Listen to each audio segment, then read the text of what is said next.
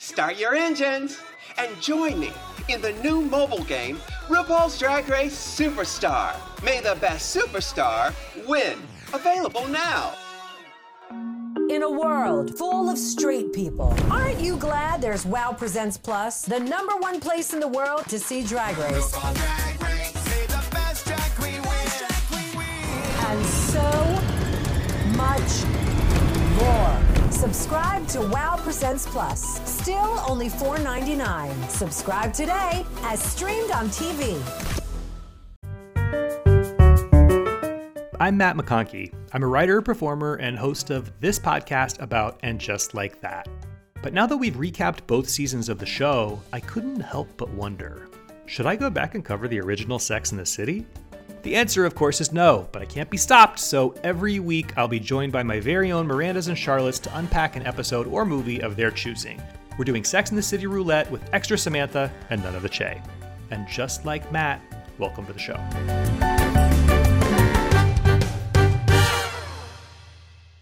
Folks, as you know, we're going to be jumping all over Sex and the City in no particular order, quantum leaping across different episodes, different seasons. But today we are going back to the beginning. We're going to be discussing the pilot.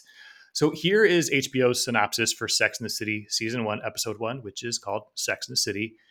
New York City sex columnist Carrie Bradshaw and her friends vow to stop worrying about finding the perfect mate and start having sex like men. Carrie meets Mr. Big, Miranda warms up to Skipper, and Samantha has a one night stand with a man Charlotte wouldn't sleep with on the first date. So much to process here, but I will tell you my epiphany, and that is that some of us are Carries, some of us are Mirandas, and some of us are Jessicas. And today I'm joined by two of them. First up, she's a writer performer. She has served as a consulting producer on three seasons of Hacks, and she is, of course, the iconic Ronna of the Ask Ronna podcast, Jessica Chaffin. Hello. Oh, I'm so happy to be here, Matt. It's lovely to see your beautiful face. It's so can I happy. still com- uh, can I still compliment men on their faces? Oh, absolutely. I mean, I was talking about how upset I was that we're not using the Zoom today because I always have the filter turned all the way up and we're on Riverside. We're, you're faced with a more realistic me, unfortunately. Anyway, moving along to another beautiful face. She is a TV writer and producer. She's written on Rick and Morty, Silicon Valley. She created and executive produced She Hulk Attorney at Law. Jessica Gao, welcome. Hello. So happy for this Jessica representation finally. Finally. And you have to understand that these Jessicas in some Yeah. ways started started their journey in this town together. My Yeah. very first writing job that I ever had was also Jessica Gao's very first writing job. And Is we that met right? and Mhm. fell in love and formed the band The Jessicas on that show. What writing show for is Amy, it? For Amy Poehler's uh, Mighty B on Nickelodeon. Oh. Jessica has obviously gone on to much, you know, bigger and better things. And you know, I'm working on that on that slouchy Max program hacks that I was watching. But um, but really, uh, it was a real. I would say it was a little. Well, it was love at first sight for Jessica. yes. Which Jessica, I can't say. but- And then the other Well, Jessica but- took a little time to warm up. Gao did say to me when I told her she was going to be on with you, she was like, "You're going to see the rare." I mean, I listeners, I know Gao also from working with her, and I know her as, um, you know, uh, more of a dominant energy, I guess. And she was like, "You're about to see the rare instance in a dynamic where I'm the submissive beta," and I was like, "Baby, let's go." No, it's just alpha and baby alpha. It's not, there's no beta here. It's just a couple of alphas. Uh, and then like, you know, she, it just so happened that she was younger. So she needed, she needed a little bit more alpha training, but I like to think that I helped, I helped polish the diamond that we see before us. Yeah. And not, and I don't mean in terms of her talent in any way. I just mean in terms of her shopping and her, There we her- go. those kind of habits. Yeah. Nothing, there's nothing I could do to help Jessica improve in any way as an artist, just as a shopping artist. I was uh as I a was lifestyle, raw- as a lifestyle artist. I was raw exactly predator material and she turned me into an apex predator. But she knew, she knew she wanted the, the, the knowledge. She knew right. she was like, tell me what you have to give and, and let's go buy expensive soap together or whatever. you created such a monster. I, I, I coined a term when we were working on bajillion dollar properties. That simply, uh, uh, it's kind of it's a mantra, and it's how to gal, and it's just Mm, sort of ah. like because she is someone who knows how to live, especially from like a consumerism point of view. Mm. But in general, it's like she does have an answer to everything. She's always got a guy, but that also applies to you, Chaffin. But that's oh, because oh, but I Gao learned has from it figured out even Oh, yeah. no, Yeah. but Gao actually innately has it all figured out much more than she's much more of a grown up than me, which people would be surprised to hear. But she is much more fiscally responsible. And you know, it's funny though, because I was watching this not to go but but this did occur to me as I was watching the pilot, and I was like, oh fuck.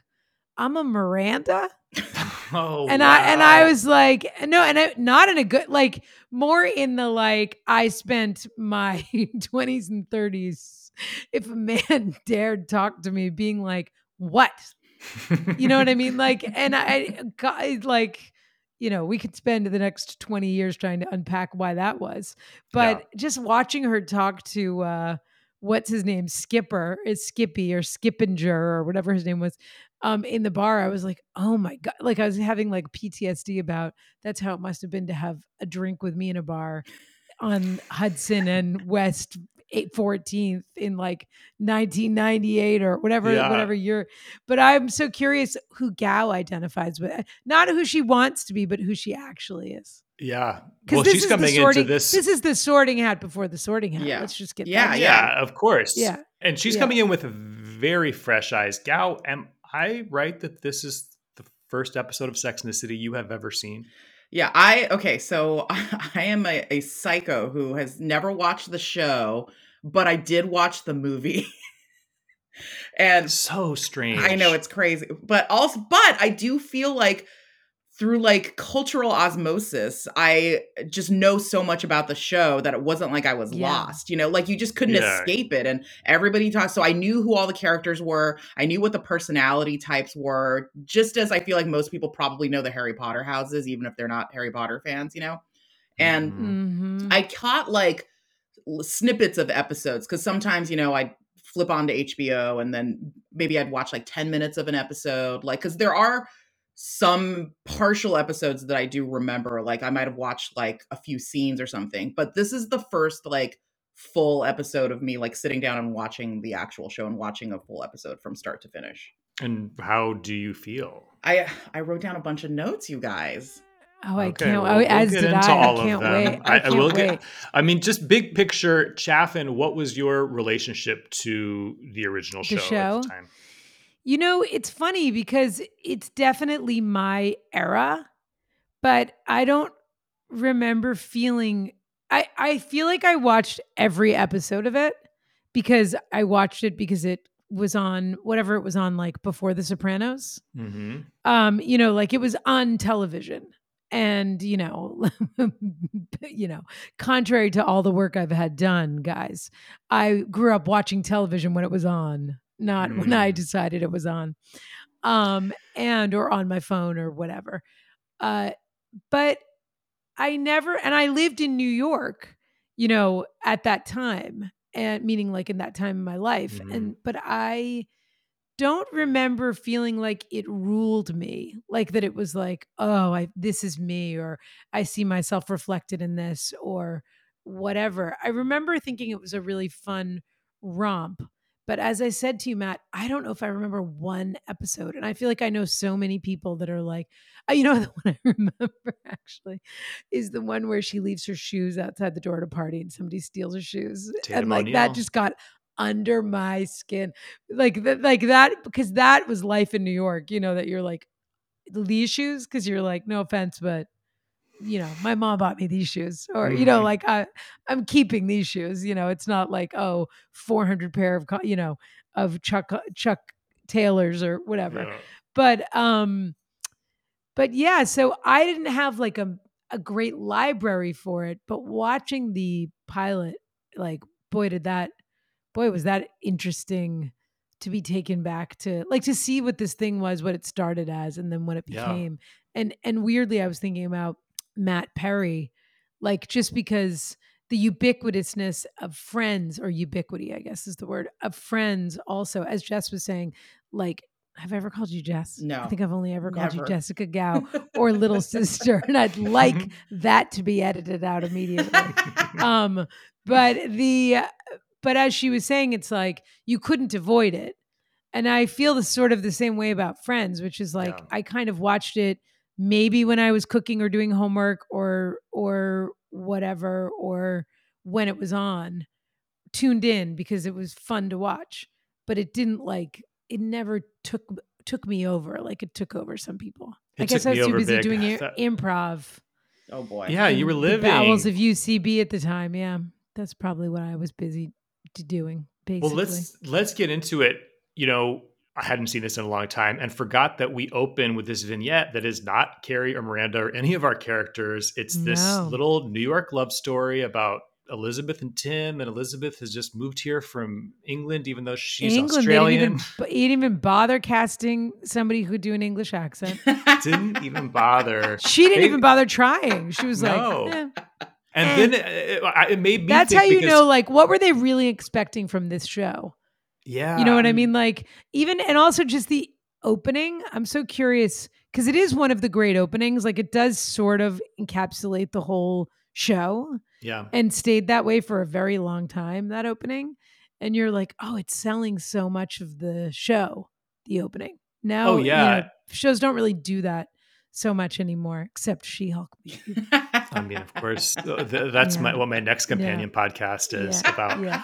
I the the you know guy breaks up with her for it's like this you know they're they're falling in love they're looking at places together and then suddenly he ghosts her and then we never and I guess the sort of moral of the story is like that's how people break up in Manhattan baby but I did think like did he break up with her because she's a con artist who's pretending to be British when she's clearly Australian the only reasonable explanation Yeah, took him a couple weeks to cotton on, but I Mm-hmm. was just wildly confused.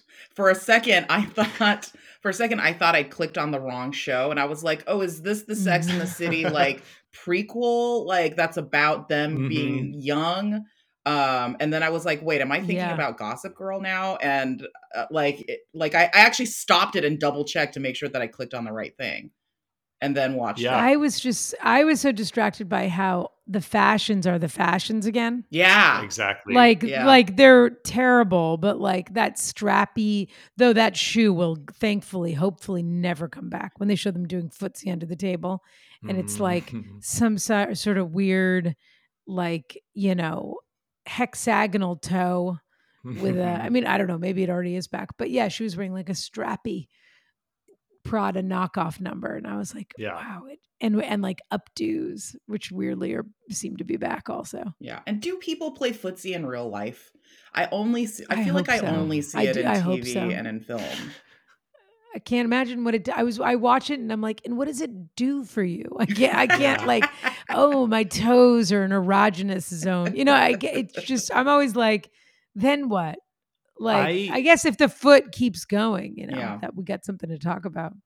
I just had a flashback to someone trying to play footsie with me and just how wrong it felt. And, and it was like also like man on man footsie is not something anyone went. This guy took off his shoe at a table and there were other people there. And so he was trying to covertly sort of like Sharon Mhm. Stone my up my like pant leg with his like socked foot. Oh no! I was like, what on earth First do you of think all- is going to happen here? Anyone who takes off their shoe in a restaurant should go to jail immediately. Ugh, Disgusting. It's terrible. I couldn't agree more. Uh, by the way, But you like, both go full barefoot matter. on planes, right? I only fly in flip flops. Everyone knows that. And Gao controls the the screen with her toes. oh yes, that's Yeah. how I swipe. Well, she can.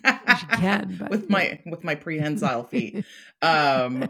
Uh. By the way, just overall, like watching this sh- like pilot to me felt like watching Iron Man 1 for someone who's never watched like Marvel movies but for some Mhm. reason like Mm. only watched Endgame. It was very weird like starting off and just being like, "Oh, this is the stuff everyone's been talking about for however many years." And like but also Yeah. feeling like I'm watching the origin story of all these characters that have like evolved. Yes.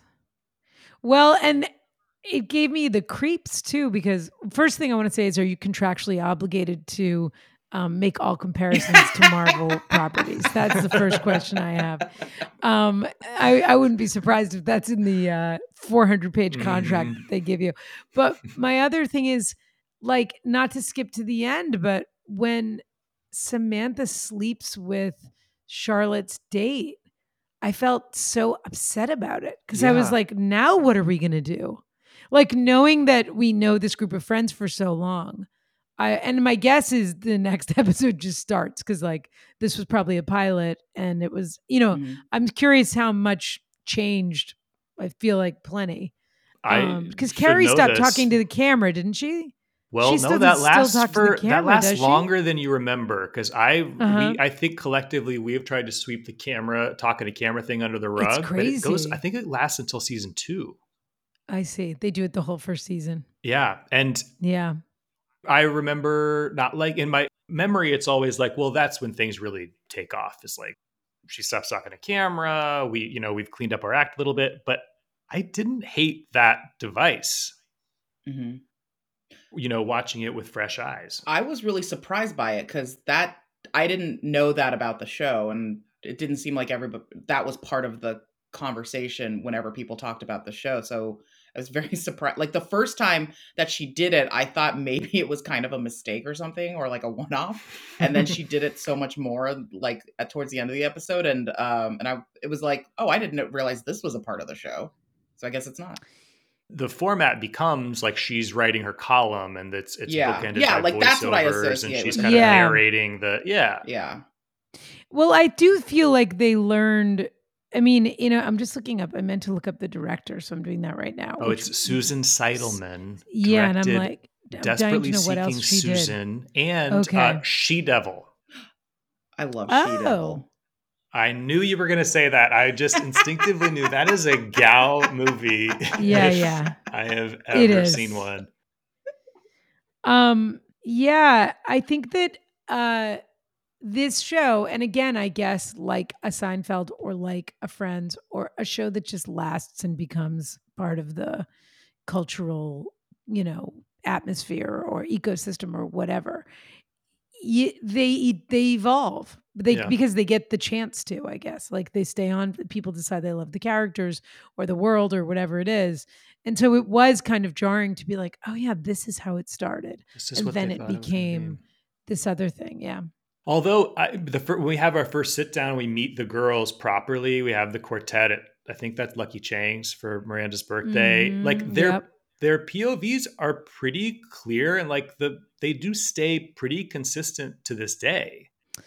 yeah they're just they're well it's basically like a single camera sitcom right Yeah. like they just are who they are and they do the same thing over and over and over again and even like when they grow they almost like reset at the beginning of every episode Yeah, and Charlotte's, uh, you know, arguing for love, and Samantha's arguing for sex, and Miranda's kind of arguing that men are terrible, just arguing in general. And arguing. Carrie is a little bit of, of all the above.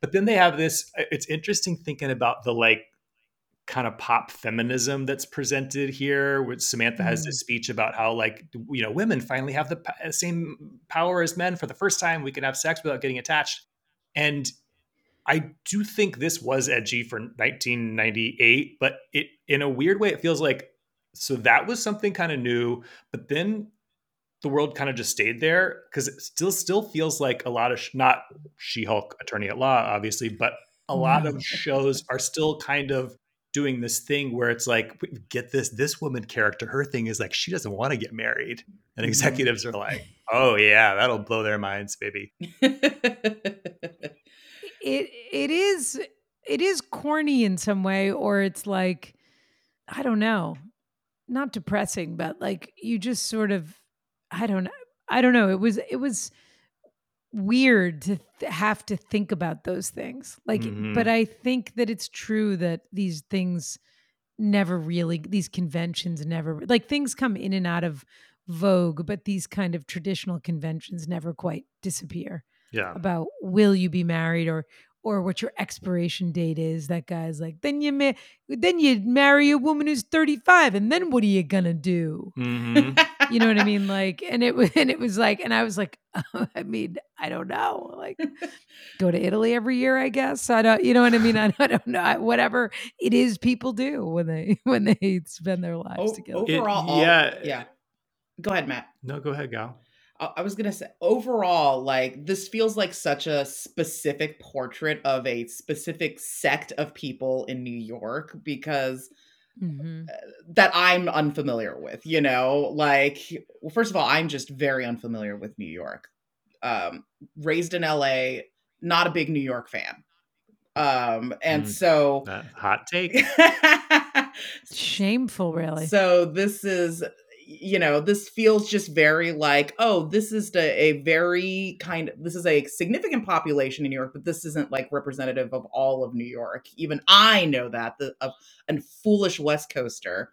Um, but there, but you know, that she kind of just makes these blanket statements about New York in general, as if it's this like monolith. And um, and my question to you guys is, uh, do New Yorkers really have breakfast at seven a.m.? That oh, that was pretty great. They got breakfast at seven, and then we. What was the thing after having breakfast at seven? Do you I don't remember? remember. I didn't take notes. The yeah, I guess the thing about breakfast, the point of breakfast at seven is like everybody's got to be at work. Yeah. Yeah, You know what I mean? everyone's Like, busy. everybody Everybody's got leaves a the packed house. schedule. Everyone's got their eye on the goes to work. tiger in Yeah. this town. Yes. yeah. And everybody has to get on the subway and go to the office. Yeah. You know what I mean? Like I think that's what that is conveying. And New York definitely does, compared to LA, feel like a city where people have jobs. I mean, LA feels like absolutely no one has a job. But then, do people do and do it felt stuff that way when I moved there the, from the beginning, and then it, that never It hasn't went changed. away. No, that feeling never went away. That it was like, so this coffee shop's just going to be full at like eleven or Yeah. two or you know three thirty. Like in you know New York has like rush hours. Like everybody gets a bagel, then they go back to their desk. Then everybody gets lunch, then they go back to their desk. There's like different energy, different times of and the then day. everybody gets everybody does stuff before they have to be at work too. Like that seems like kind of the schedule too. Oh well, this is this isn't a conversation we should be having here. Jessica Gao does not like to wake up, and so and that is something I know about her personally. It's 11 a.m. right now. What time did you wake up today, Gao? Um, I, well, no, I'm a normal now. I'm normal now. No, so you get up at 8.30 right, or that's nine. what happens when Yes, you- exactly. Yeah, I just never. yeah. She wow. had to in order yeah. in order to grow. She had to give up her mute her mutation in order. to Do you become a still party girl. into the 2 and 3 a.m.s? Uh, no, I usually like go to bed by one. That's still shockingly late. That's shockingly early. Oh, for that me. was definitely my that was my my schedule for sure. The same. Wow. Yeah. Yeah, I used to Oh, be a wow. four or five a.m. person, and then I'd wake up at noon every day. So That's what I am, but that's when I'm waking up. At four or five I a.m. don't like this about myself. Oh, yes. you. Wait, you wake up at four or five a.m. in the morning, yes. oh, Yeah. and so do you go to bed at like eight? I do try to shut things down in the eights and nines. Wow. It's tough, but I'm in a pickleball league right now, not to brag, and they play at 7, 8, sometimes 9 p.m. on Monday nights. And every week I'm like, am I going to quit? Can I do this? Because to drive to West Hollywood at 8 p.m. on a Monday night is so hurt. I don't know. No one cares about this. I'm sorry. I'm taking us into this territory. Wait, this is what I it's really oh. Jessica's fault. Warmer, sunnier days are a coming, and you are probably working on those wellness goals for summer. I know I am, and I am fueling up for them with Factor's no prep, no mess meals. With 35 different meals, more than 60 add ons to choose from every week, with Factor, you will always have new flavors to explore. And you know, when you support our sponsors, you support me and our show. So if you visit factormeals.com slash likemat50 and use code likemat50, you will get 50% off your first box plus 20% off your next month while your subscription's active. So make your day delicious. From breakfast to dessert, you can stay fueled with easy, nutritious options. And these are premium ingredients. I'm talking restaurant quality meals like filet mignon, shrimp, blackened salmon. So head to factormeals.com slash likemat50 and use code likemat50 to get 50% off your first box plus 20% off your next month. That's code likemat50 at factormeals.com slash likemat50 to get 50% off your first box plus 20% off your next month while your subscription is active. Well, they say time waits for no one, and neither should payday. To get your money moving in the direction of your dreams, get Earn In. EarnIn is the app that's helping millions of Americans feel self sufficient without falling into debt traps. EarnIn empowers you to live life to the fullest by providing up to $100 a day of your pay within minutes of earning it, no mandatory fees, and no credit check. You just watch your earnings tick up as you work, access up to $750 per pay period. It's easy and free to get started. You just add your bank and employment info, they'll verify your paycheck. It's designed to support you in the short term and long term. So download EarnIn today. That's E a R N I N in the Google Play or Apple App Store. When you download the EarnIn app, just type in just like Matt under podcast when you sign up. It'll really help the show. That's just like Matt under podcast. EarnIn is a financial technology company, not a bank, subject to your available earnings, daily max, pay period max, and location. See earnin.com slash TOS for details. Bank products are issued by Evolve Bank and Trust member FDIC. I We know. reoriented I- the I sure conversation around did. Los Angeles sure instead did. of She New York. always will. Let's get back Okay, to New back York, to the New only York. city in Yes. the world. Back to New York. And this is what really struck me about the difference between where they, the show started and where it is now, and and what it grew to in the real heyday of the show is that it became this story about how the real loves of your life are your friends, and it still is that in a way, and, and just like that. But like that's not really there in this pilot. Her friends are great, but they're just sounding boards to talk about men. Yeah. yeah. they're almost like case studies for her. Like that's what it feels like. It feels, you know, Yeah. she's she's Mhm. as she says a sexual anthropologist and her friends are great case studies for her. Like if I only if I didn't know anything about the show and I just watched the pilot, like that's that's what it feels like this show is. It's this sexual anthropologist who is using her friends to really study like human relationships and sexuality in 1998 New York for white people, you know. It, it's also a lot of writing. she like does do you're, a lot of writing. you know what I mean? Like it's no, but it's just a lot of uh monologuing. yeah. Like Yeah. every there is so much voiceover and so much explanation in this show that I actually found myself, you know, I wanting more action basically. Like I bet you if you add up as much freeze frame talk over as there is these little vignettes, I bet they're like pretty neck and neck about how much screen time is like frozen and that's when miranda decided to take it uptown to figure out Mhm. what did it you know the storybook nature of it Mhm. Yeah. yeah. and i don't know i maybe that gets better as it goes on but i i it, it was a little hard not to follow but you're just like that's a lot of talking Yeah. It like is a everybody has big speeches Mm-hmm. you know these guys all those the, on the rock climbing wall it's like that's a page and a half of dialogue Yeah. you know when he's like, "What real wo- what every New York woman wants is Alec Baldwin." i know that gave me a, that sent a chill i was like still Yeah, I w- To I will say I did not realize um how pivotal I don't think Chris Noth has gotten enough credit for for what he brings to this show. I think True. that he is a pivotal part of selling the fantasy of this show and that he is incredibly charming and is even more polished than Sarah Jessica at least Yeah. in this pilot and it it he really is Manhattan. I didn't realize that it's like there's their Manhattan and he's this other Manhattan. Mhm. He's like Prince Charming, obviously, Mhm. you know, in his Mhm. chariot. well, and he's gives her a quote the next Donald stuff. Trump. Yeah, well, that was amazing. Tough like, intro. he's the next Donald, well, followed quickly by Ross Ross Perot reference. um, and you're just like, what? I, I wrote a whole list of like, they're like, oh, Linda Fiorentino in the last seduction. I was like, why do people do this? Why do people name check movies unless it's going to be a movie from like like Raiders of the Lost Right. Ark or Star Wars. Like, do not name check contemporary films when you're writing something. Did you know my- that? Would you my have known the movie they were referencing? That Linda Fiorentino movie? Either Yeah, I've you? seen it. You have. I. I didn't. Oh yeah. This is this. Linda is my only Fiorentino had a very tight but sexy run in the early 90s. It was like The Last Seduction, like all the like four or five movies where she played this femme fatale. Um, and then she was gone. Well, and then she did But- Dogma. right. Mhm. Mm. I mean, how wonderful. This is my question for you, You're Gao, probably a big about Kevin Mr. Smith Big. fan, Gao. I was in high school. He's probably a close, probably a close personal Oh. friend. oh boy. You guys love. He comic- wishes. You guys. He wishes he had your Superman one. Oh boy. That's right. Oh boy. All right. Um, let's let's get back to Sex in the City. Gao, I, I. This is what that I was have a a question for DC. you. That was a DC reference. I'm paid by. I'm contractually obligated by DC to talk about Batman and Wonder Woman while I'm on this podcast. Gao, what what is your impression? I mean, obviously you met Mr. Big in this, and you Mhm.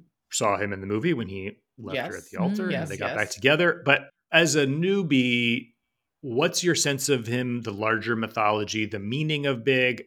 Do you know, or can you predict what happens to him? I I was I was really really surprised that he was in the pilot, like because I knew that he was kind Mhm. of the recurring like you know guy that she's supposed to be with but couldn't make it work, and then of course ha- having watched the movie i knew that they got together um but uh i didn't realize this was a guy that had been seated in the pilot like i always assumed this was just like the most popular love interest that was like introduced at some point in like the second or third season and then Yeah. it just became a recurring storyline so it was very surprising it was shocking that he was I there. actually thought the same thing. I again going back to like it made me think maybe I didn't ever watch the debut of the show that I just started watching it in the middle. You know, maybe middle of first season or I don't know what. But I was shocked that he was in the pilot too. I thought that he came along as one of her dates and they were like, "Oh, this is working." I didn't Yeah. know that he was like really a really important part of the fabric of the show. The white whale. Mhm. Oh, He's That's Moby right. Dick. although it was very weird like that uh he the way they got together in the pilot where he just drove up on the street had his limo drive up on the street they've never spoken to each other. I don't think they even like i don't even know if he saw her at the club.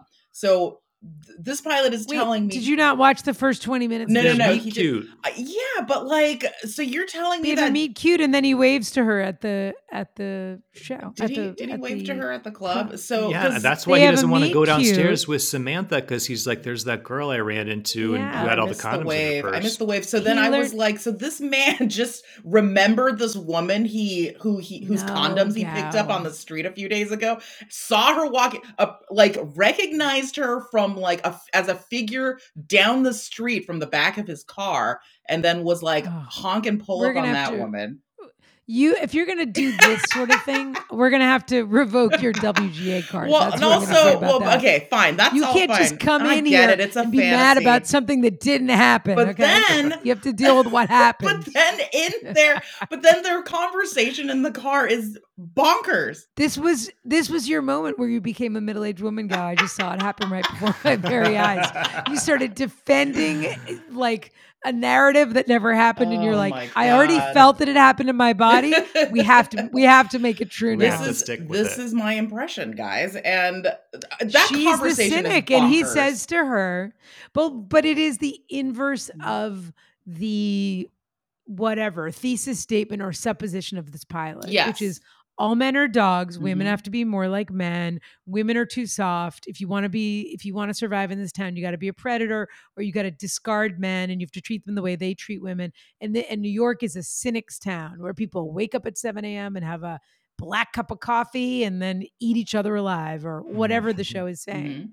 and he is the next Donald Trump, which God forbid, but he in that moment in 1998 means he's the guy that's going to be he's the most eligible bachelor. yeah, he's world, aspirational. Is what Mhm, is what they're saying. Yes. Uh, and then we get we catch him in this intimate moment. And I, by the way, I'm like for anyone that hasn't seen this pilot, I'm way overselling the quality of this of this execution and this narrative. But uh, and he says Their to chemistry's her, great though.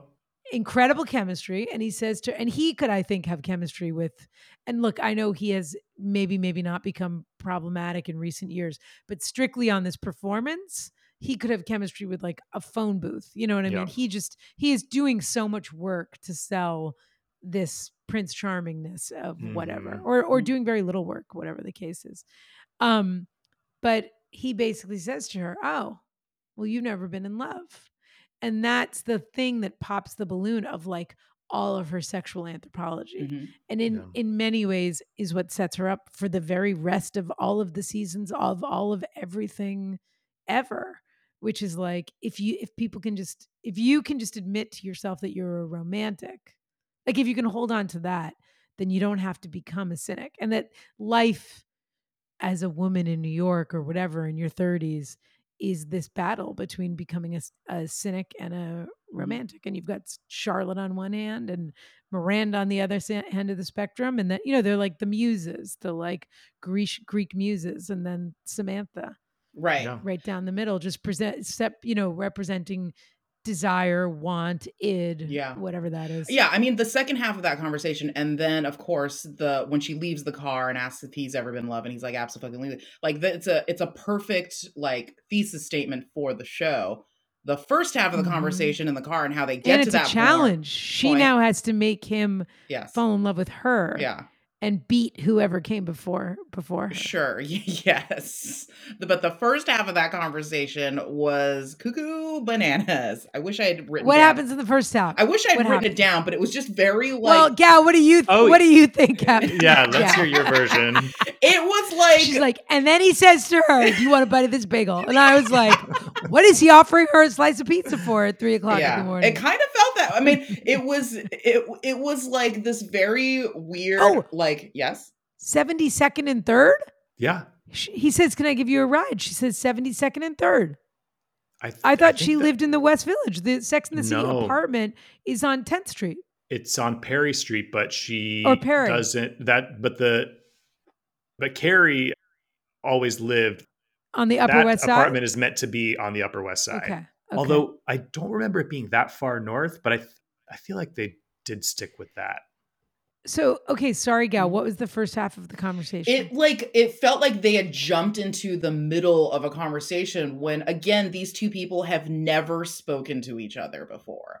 Like oh, I know. He go, the first thing he says is, uh, "What That have you been is doing?" true. Yeah, she's yes, like, it's I, I, so like that. What a insane. Weird question. yeah. this is the first Maybe thing he's there's ever a- said to him. Maybe they had a. I wonder if they had a scene that got cut out, it has to because Yeah. it's so like a scene in the club, yeah. and then they Mhm. were like, "It's too weird if Yes. he talks to her in the club and Samantha hits on him." Yes, because it definitely So definitely like, let Samantha yeah. hit on him and let them not talk in the club. Yeah, like this whole scene felt very much. That's very true. It, it felt very much because even the way he drove up, the way she recognizes him, like it felt very much like they had some sort of quick, brief spark, like before this, and Yeah. you know, between this and the sidewalk condoms, like it felt like they had Yeah, some I- sort of sparkling moment.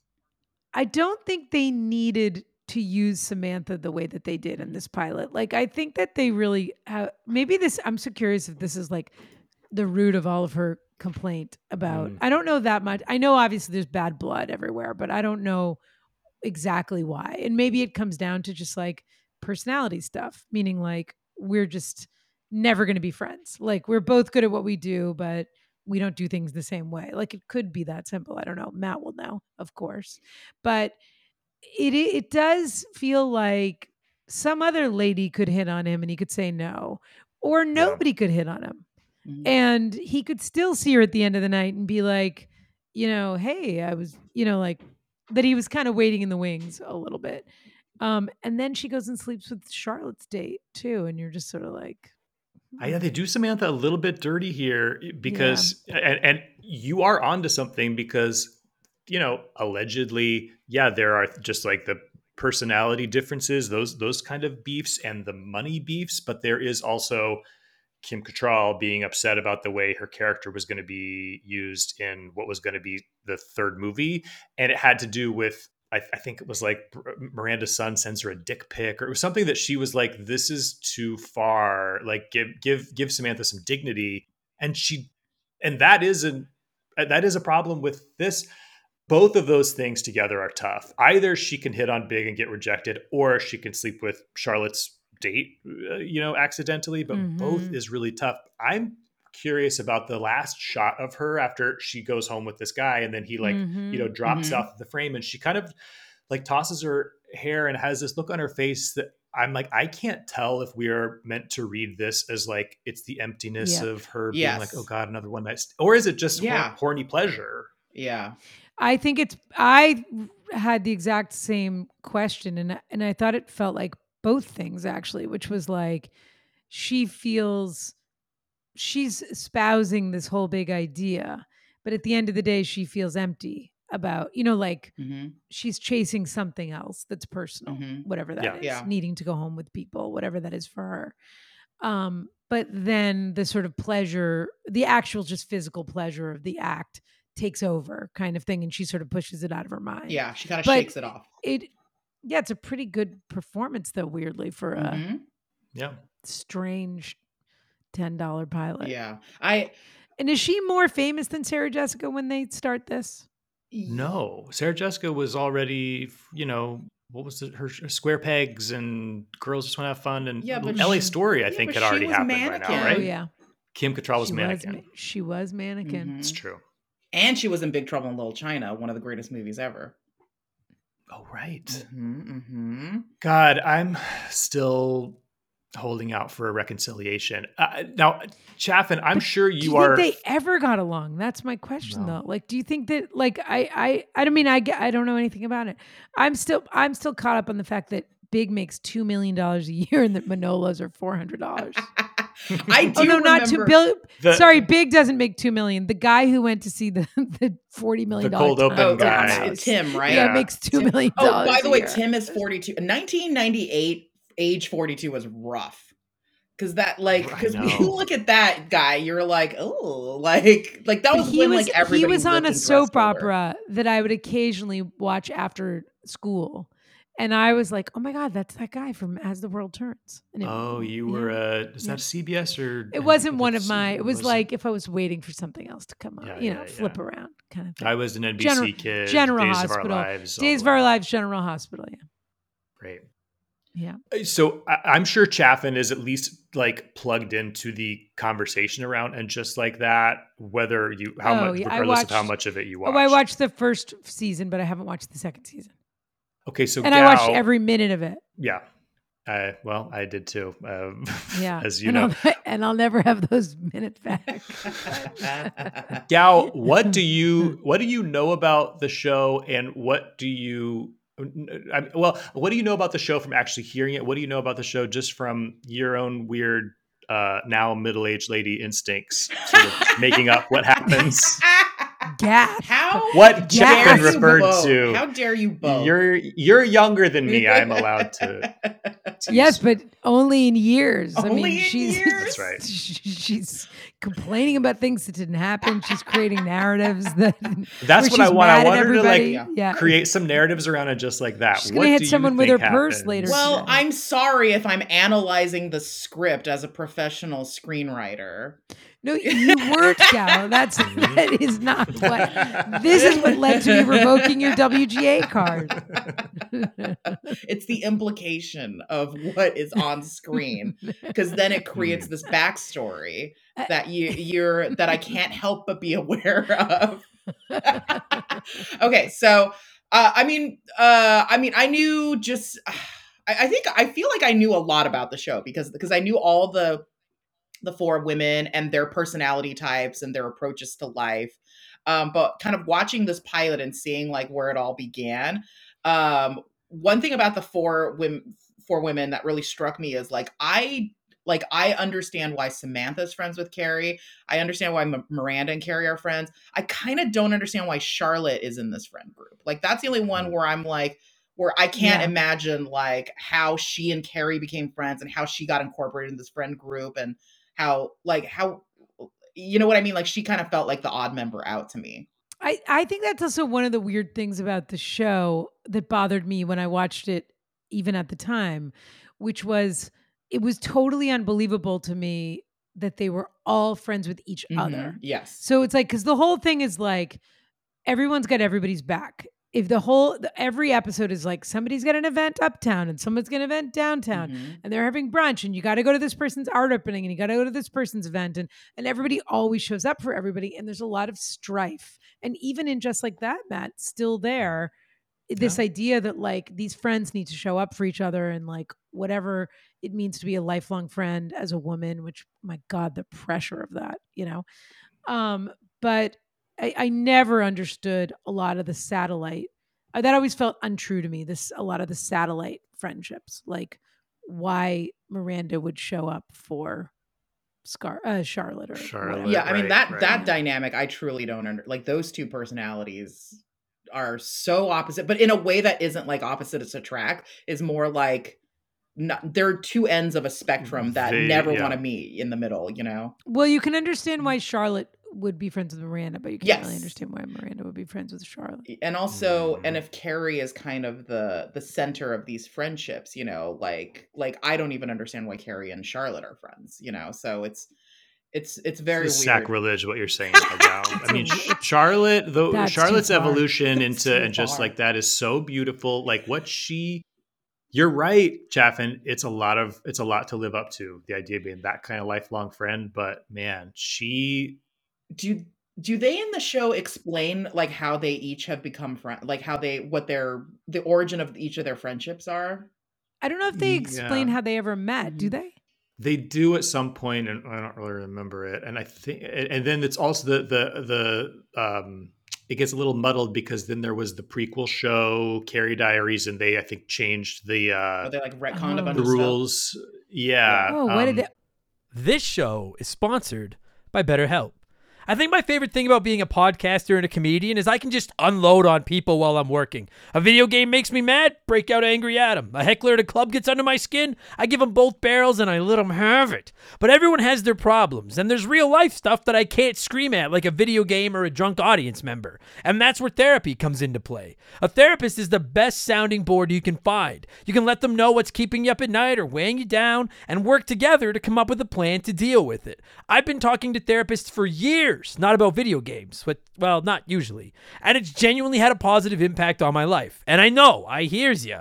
Adam, that sounds great, but who has the time? That's where BetterHelp comes in. Instead of driving across the city looking for parking, waiting in that little room, and losing a couple hours of your day, BetterHelp brings therapy to you. Their sessions are 100% online. You open your therapist's schedule, pick a session that works best for you, and talk with someone over video, phone, or even just text. I've personally used BetterHelp in the past, and it was hella easy. I actually talked to my therapist while I was on vacation a couple years ago. It was awesome. Get it off your chest with BetterHelp. Visit betterhelp.com slash remember the game today to get 10% off your first month. That's betterhelp, H-E-L-P dot com slash remember the game. oh did they make them like babysitter well, club friends Samantha was in the show, so it was in, in that world. Samantha and Carrie were friends when Oh. they were in their twenties. oh that's I don't remember, but Charlotte's a worry about perfect that. friend. That's That's not that's, the canon. bottom Yeah. line. That's not No, canon. that's not- Thank you. Yeah. Carrie Diaries is not looking canon. for. Yeah. um yeah. when at this point in the show they're they're in their mid 30s late 30s I think so. I think early and Samantha's older. I think older. they than must me. be yeah. So this is um 98. So that's what 25 years ago. Yeah, and, And they're 55 now are in they the now? world Yeah. of and just like that. So She she makes some joke about I had sex with him when I was 24. Mistake I made yeah up, with a guy who has, by the way, candy corn teeth.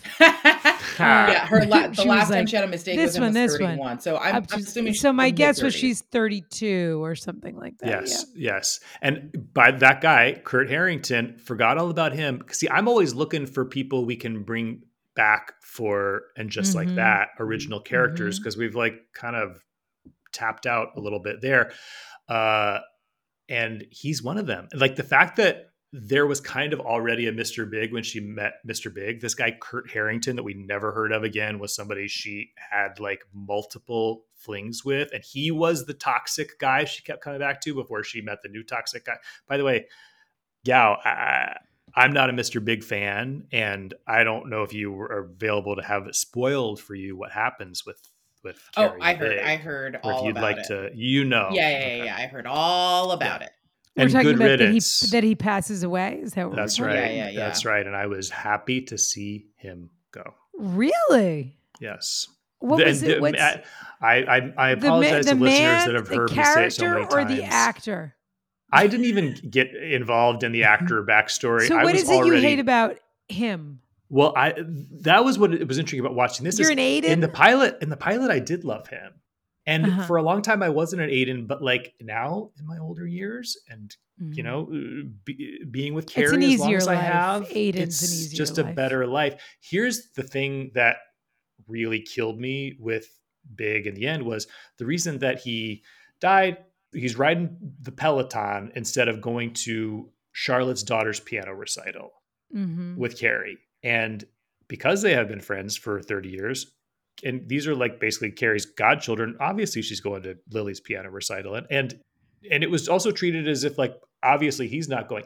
It was just he represents, we all know these, sorry to say it, but straight men, husband types who Hmm. th- they're sort of like, oh, I don't oh, I don't need to show up for your friends. Like I mean your your your your friends and their silly little social activities. And it's like, actually, yeah, you do. Like those are tho- we, Carrie does not have a family. These th- that that is her family, That's Mhm. a very good point. and you know that she had to just accept that he that this was the husband that like didn't give a fuck about any of that. It was like get out. Carrie of doesn't have a family because they never wrote her one, or because um, They never wrote her one. What do you think? There's I asked Michael Patrick King about this, and he doesn't like to talk about it because he doesn't want to open that Pandora's box. But it's it's intentional that we never really learn who Carrie's parents are. Does she have any siblings? Any of that stuff. There's one passing reference to her mom and dad at one point, but but you don't really learn anything. But but that Mhm. feels very much like the mythology of the New York transplant, you know, like this whole Yeah. fantasy of New York. You go to That's New York, That's very true. shed who you were, like your hometown, your home state doesn't matter. Like you're this new person and now you're a quote unquote New Yorker. Like that's like every transplant story in New York, you know, and then they and it's not it, it- their life only exists within the bubble of New York now. And they weren't people before then. Yeah, that's true. Yeah, Yeah. that was that's what that was his explanation too. so the reason i had asked uh, what their ages were was so i assumed that they were in their mid 30s i thought they were all probably like 30 between 35 36 ish you know and uh and i was like being in your mid 30s and going to clubs like Yeah, i i, I would never i want to sit at home like But it's a New York club. It's a different thing, and it's a New York life. You know, people still go out. I mean, it's honestly Real Housewives. It's the Regency. Like chaos is the Mm. Regency. It's the place where they know they're going to run into a certain kind of people, and and they're all committedly single at Mhm. this point. So you know, That's what you You got to gotta go- yeah i gotta chase that pre, tail this is somewhere. pre-apps life When is the last time yes, either of you were pre-Apps in life. a club club? Oh gosh, um like on purpose or because there was like a premiere there. like on purpose. Well, yeah, Hmm. yeah. I guess if you got if you got dragged there for something, that counts. Um, for me, only Dragged, Matt. I was starring. for me, only a couple of, only a few years ago, and I spent the entire time seated. Yeah. That's waiting right. to go, waiting for them to turn the music down, Grandma. Oh, would have loved like headphones or Uh-huh. something. Noise canceling Yeah. headphones would have been wonderful. this is before they invented the two-way AirPods, where you can listen to a podcast and still be aware when someone asks you if you want to drink. Yes, Mhm. absolutely. And then just Uh-huh. grouchily like drinking the bottle service alcohol that wouldn't that would normally not be my brand, you know? Yeah. Bottle service, the world's greatest invention. The oh biggest, my god! like the original scam Yeah. that It's everybody, literally, the emperor has no clothes, and people just they love it. Yeah. They love it. I I went to Vegas uh, last summer with a few girlfriends that you guys know, and and Yeah. and I was like, I was tasked with like the club night. We're gonna have one night where we go out to a gay club, Uh-huh. and and I was like, well, we're clearly gonna need like like a VIP section at bottle service, like I can't have these ladies like we're we're no longer in our 30s. I can't have them mm, waiting in line and mixing and mingling What with if the regular what if people. June Like, Diane twists an ankle? exactly. Yeah, And we're gonna need I- somewhere to sit. Not everybody, you know, some people were wearing kitten heels.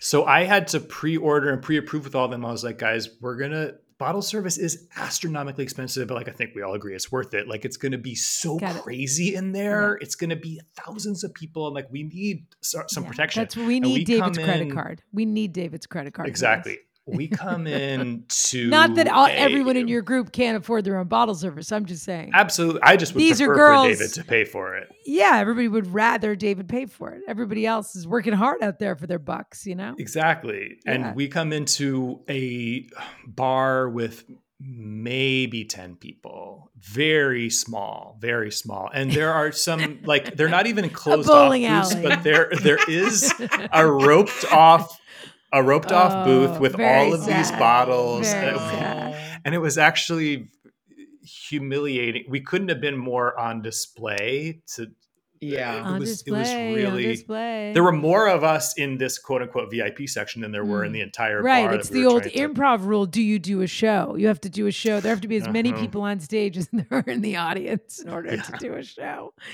Um, but it, it but on the other hand, that club lived to be open another day because of your bottle service. That's right. Yeah. Yeah, you covered the rent that month. Uh, SJP just an absolute star. Then now always D- really Mhm. struck by just her her beauty and her her power. Even then, And her lack of highlights in Yeah. the pilot. that's Mhm. right. Um, a lot of saxophone in this Mhm. episode. So much Um, saxophone. So much saxophone and so much slow mo. and s- and mist machines on the, in the meat packing Mm. on the uh on the cobblestones of the meat packing. Mhm. Lots Mhm. of indoor smoking that era too. yes, It's such it's so nine. I do love how 1998 it is. It was very very fun to like visit Mhm. 1998. Oh, I was smoking in every club in New York in 1998. Did have braces at the time. Smoking with braces in my mouth. Ooh. That's incredible. I Did you ever Chaffin- get tobacco caught under a, you know, oh, I'm sure I did. Yeah, I was. what do they call the uh, things that hold braces on? I can't remember. I don't know. Like the pegs that hold a brace on. But anyway, yeah, and I got the clear Were ones 'cause clear? I thought that'll Uh-huh. make it less Yeah, no one will obvious. know. but then they No get know. stained if you drink coffee and and smoke Yeah. cigarettes. It was disgusting. Um, Chaffin, I'm so I'm in no way trying to you know trick you into doing a Ronna voice, but I you- I'm just curious what, how you Doesn't would. take much. I, I just am dying to know how you would describe even her take on Sex in the City. Ronna's take on Sex in the City. Yeah, It's a good question, actually. she's probably. Well, I guess I mean she's I ageless. don't and want we'll to shock how old she is. shock everyone into knowing that I don't immediately know everything. That there are there are moments where people say, "What do you think Ronna would think about this?" And I'm like, "Hmm, that is." a I good I just question. assumed it had come up that that people have been uh, squawking about it. on Well, Ronna Ask has talked about and just like that a little bit, and talked about you know because because she likes to talk about what's happening. you know, Mm, and Ronna's was she a fan? B- secret being that somehow she's you know old, an older woman, but very plugged into what's Oh, happening now. And Yeah. that's why she has so many young friends like Jessica Gao. Mhm. Even though Jessica Um, Gao acts of older than her. Right. Well, That's why that they maybe is work. the secret. It's the yin and the yang of the relationship. I think that there is a you got to hand it to the show. It's not that whatever happens culturally around the show, meaning it's of its era, et cetera, et cetera, has kind of nothing to do with the show, meaning that that's just the time that the show was written in. And so you are the, that that people were living in. You know, you can't be like, oh my God, it's so dated. Da, da, da, da. It's like that is what the time that the show was written in. And I think you do have to hand it to the show because I do think, for better or worse, it gave a whole generation of women of women a little bit of like of wind beneath their sails about their independence and their ability to live a certain life and choice.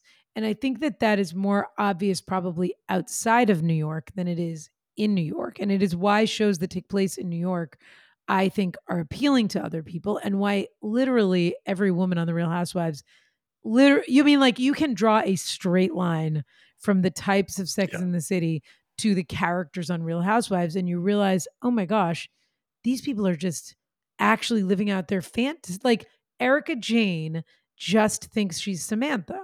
Yeah. You know what I mean? And Kyle, for sure, like feels like she missed the casting call for Sex and the You know, like I mean, in her mind, where she was Yeah. like, "Did you know I got close on Charlotte?" You know what I mean? Like I'm sure Mhm. she's had that conversation, and so in that sense, it is a really feminist and liberating exercise in some way. But I just think that it was like, this is another way to do it. And here's an example. And the men in my life are just going to have to like sit up and take it. Yeah. And I think that that was a culturally important shift for a lot of a lot of women who didn't know that that was like that there was like another a third path. or just one that was spoken so directly you know wasn't like uh, you know Say what you want. yeah exactly Don't take what you don't want. You don't have to. You can if you want. And also Yeah. I think maybe um the relate the show actually has a maybe this is just like a personal thing, but the show has an interesting relationship with shame. Um, which is that it doesn't make you there is no shame to way that the way that people behave. There is like sometimes regret or remorse or but they always get a chance pretty much to make it right. Carrie will struggle over an episode or two about like fixing something that she maybe feels like she didn't do quite right in her life either by her friends or her choices or whatever but but i think that i don't think women are ever shamed on this show for doing exactly what they want to do and i think that Yeah. that is is very liberating am i Well misremembering said. Not at all. probably My last question for you. Bro, I pulled a real um, Gao. That was real. That was how to. That was how to Gao. Is what that was. Just say whatever you want. Don't even and and text while you're watching the show. That's how to gal, baby. Just do just transfer your bank transfers around while you're watching the show and buy a new per a new purse on rebag while you're watching the show. yes fin- finance criminal gal that's how she does it I am obsessed with both of you, the Jessicas, Chaffin, and Gao. Thank you so much for being here. Your cameras and sound went off just in time for the end of the show. I have no idea if you can still hear me, but We can. What? I Oh, oh you can, uh, It's but I totally don't. I can't for see you anymore. it's totally normal. Oh, good. Yeah, us. we okay, well that's all fine. that matters. Yeah. Great, great. Um, well, I see you, and most importantly, I feel you, and uh, just uh, very grateful for your time. Thank you so much for reuniting us. We've been in a we haven't spoken and we've had a feud for the yeah last she knows what We're she the did. real Kim Cattrall and the real the real That's right. SJP here. We're doing a whole Do we other have to podcast choose? about this. do we have to choose Sarah Jessica because she has Jessica in her name? Do you think, yeah? uh I, at least partially we have to give her an we have to extra side point with her. like if whatever Yeah. whatever the pr- pros If it's and cons 50 50, yeah. the point goes to SJP. yes yeah. of course of course What if Yeah. both of you were named Kim? oh Kim, Kim Chaffin. They don't name people Kim, Kim anymore, do they? Except for Kimberly Akimbo. That's the only person they name Kim now, right? Yeah, are there are there babies named? Imagine your friend has a baby and they're like, "This is Kimberly." It's horrible. Wow. horrible. Meet my daughter, Kimberly. I met a woman the other day who I loved, and her name was Jody. And I was like, they don't do that anymore. There is no more Jody. There is Yeah. no more Jody. I don't know. No. Jodie Or, Comer's pretty um, young. Like, you know, wasn't that long Jody who? Comer. Huh. Oh, but she's English. That's another thing. Hmm. Oh, oh, we're talking about And she's- exclusively American she's- Jodies. And she's J O D I E. Oh boy. Oh Yeah, boy. that's very Somehow chic. that's di- somehow I do different. love. I You don't know, I, I will say I do love a male Jody. It completely, it, country. yes, it completely changes Very the name. country. It com- like a female Uh-huh. Jody and a male Jody are two very Uh-huh. different types of people. Oh yeah. yeah. Yeah, yeah. Yeah. True. Um, uh, back to I'm this. so glad we got I'm so glad that we got that in at the end there, Gal. That was phew. Yes, but, but okay, fine. Finally we were able to push our agenda. Yeah. but to close out this podcast, I will say this did make me go, you know what? Maybe I'll watch the show now. Like after watching that pilot, I Oh, was like, I would watch more. Then my work here is me want- done. Yeah. It made me wonder if I was going to watch the next one to see like how it developed and where it went a little bit. Yeah, yeah. Well, if you do, I hope Yeah. you'll come back and talk about it because what use you is doing anything if you don't create content out of it? You know? Matt, I'm more than familiar with how hard it is to book guests on a podcast. Okay. I I tell everybody they can come back after after they're on too, but I was only 'cause never I know told the day that I the could come day will come where the day will come where I'll be desperate. It'll be April Yeah. 11th, and I'll need somebody for April 17th. You know, I know. And it- by the way, I know I'll be there. Um, I would love to have both of you back on the show.